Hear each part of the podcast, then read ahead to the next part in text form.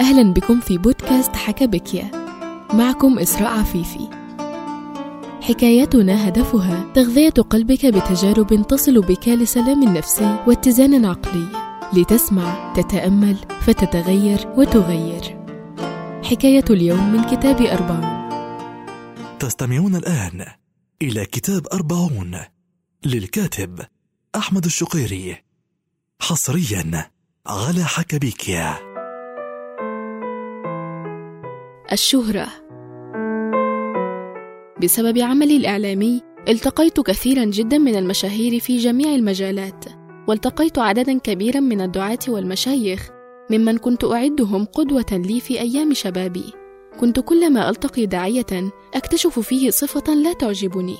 فواحد غير ملتزم بالمواعيد وآخر مادي والثالث عصبية وفي كل مرة كنت أتعجب وأقول في نفسي كيف فلان يفعل ذلك وهو شيخ وداعية معروف؟ وبعد مدة فهمت. واستوعبت حقيقة كنت أعرفها نظريا فقط. وهي الكمال لله. وليس لبشر الكمال مهما كان ومهما حاول. قد تقول ما الجديد الذي أتيت به؟ كلام معروف. أقول يمكن أن يكون معروفا نظريا.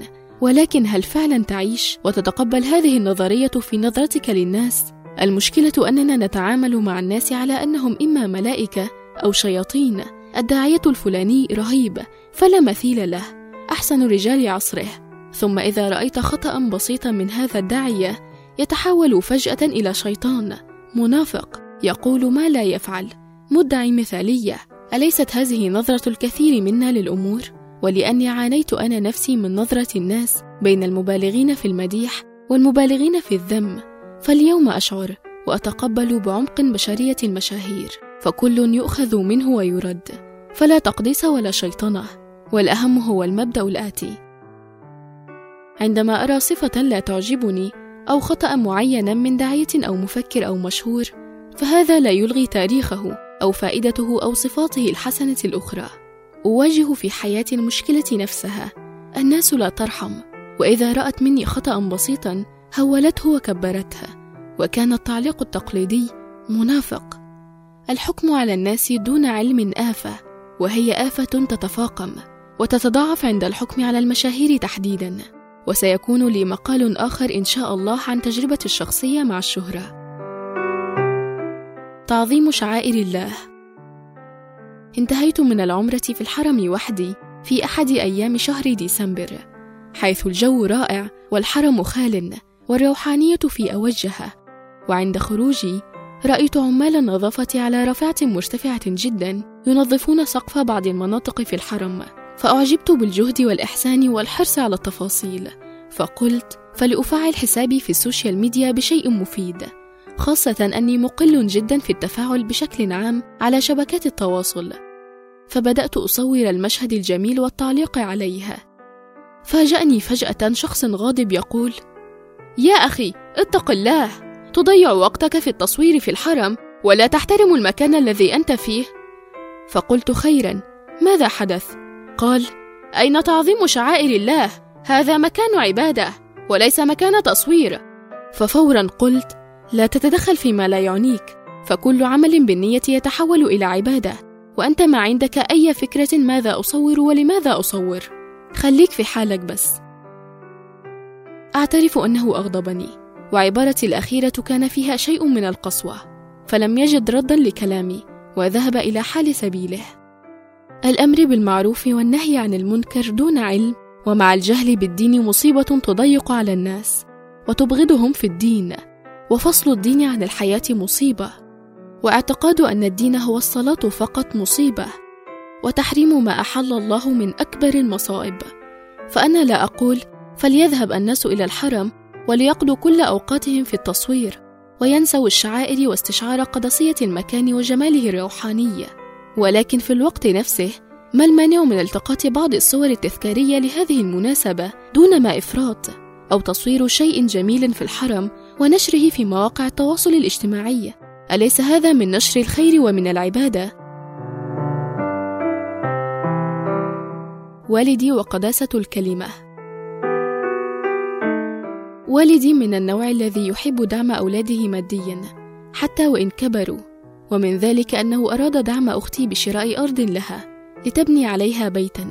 وقد قضى أسابيع عدة في البحث عن أرض مناسبة وأخيرا استقر رأيه على قطعة أرض فاتصل بالمسؤول عن الأرض وحضر عنده في البيت وتفاوض على السعر إلى أن قال له اتفقنا أنا اشتريت ففتح البائع دفتر المبايعة الذي يحمله. ليحرر المبايعة كالمعتاد.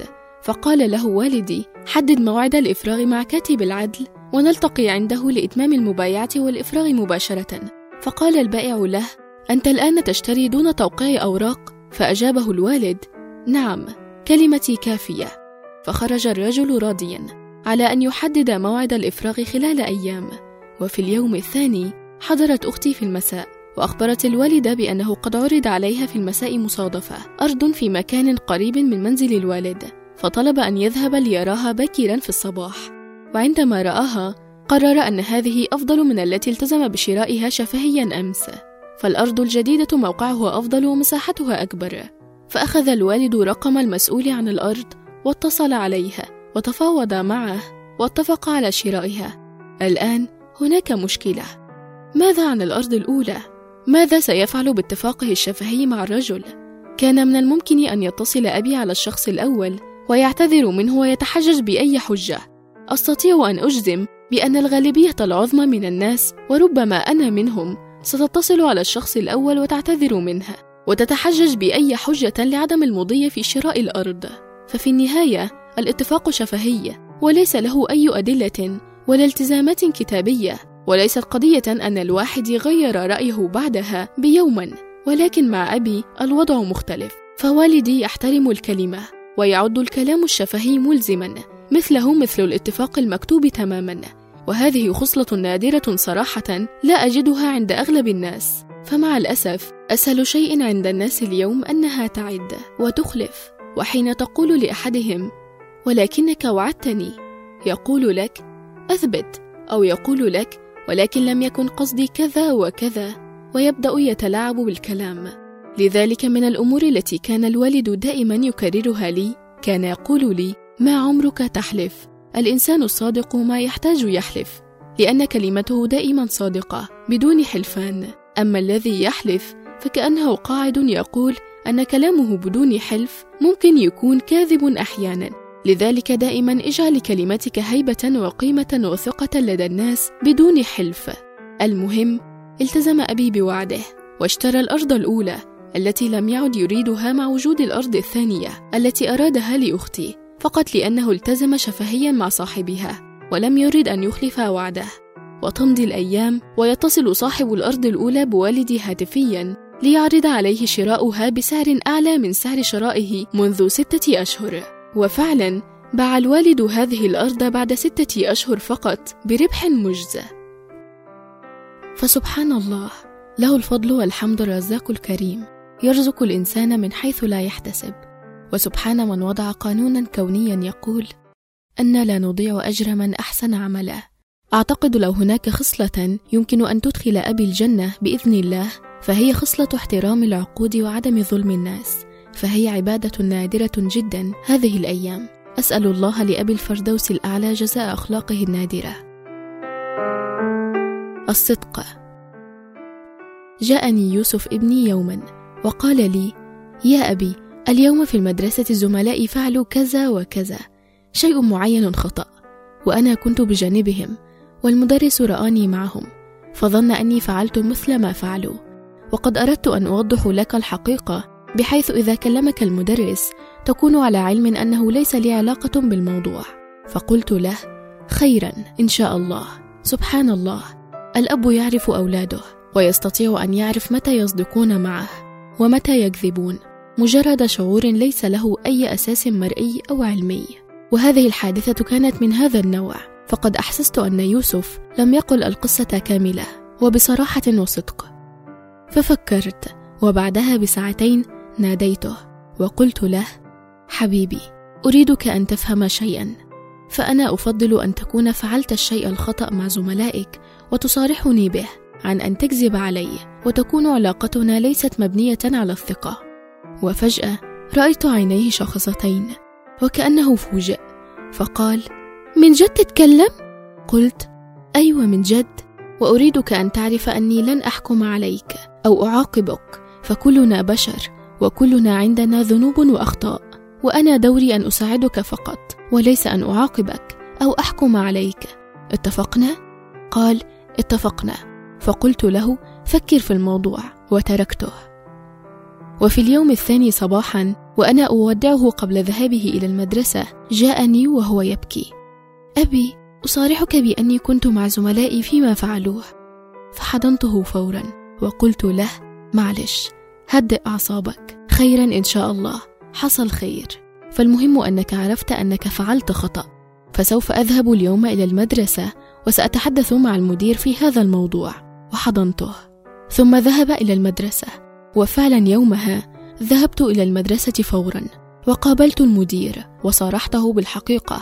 وقلت له إن يوسف اعترف لي بما فعل وهو يعتذر لكم. فقال للمدير أقدر لك مجيئك من أجل هذا الموضوع. وأيضا أقدر أن يوسف كان عنده الجرأة بحيث يعترف بخطئه وما كذب. وهذا سيجعلنا نخفف عنه العقاب إن شاء الله.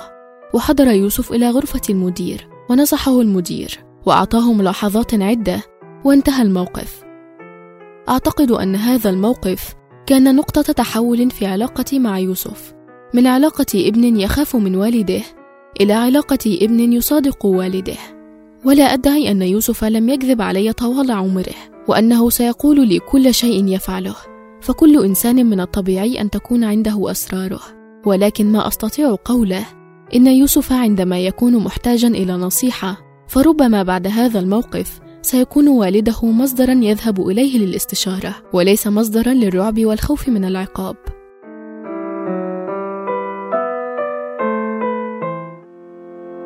هل أضافت لك هذه الحلقة شيئا؟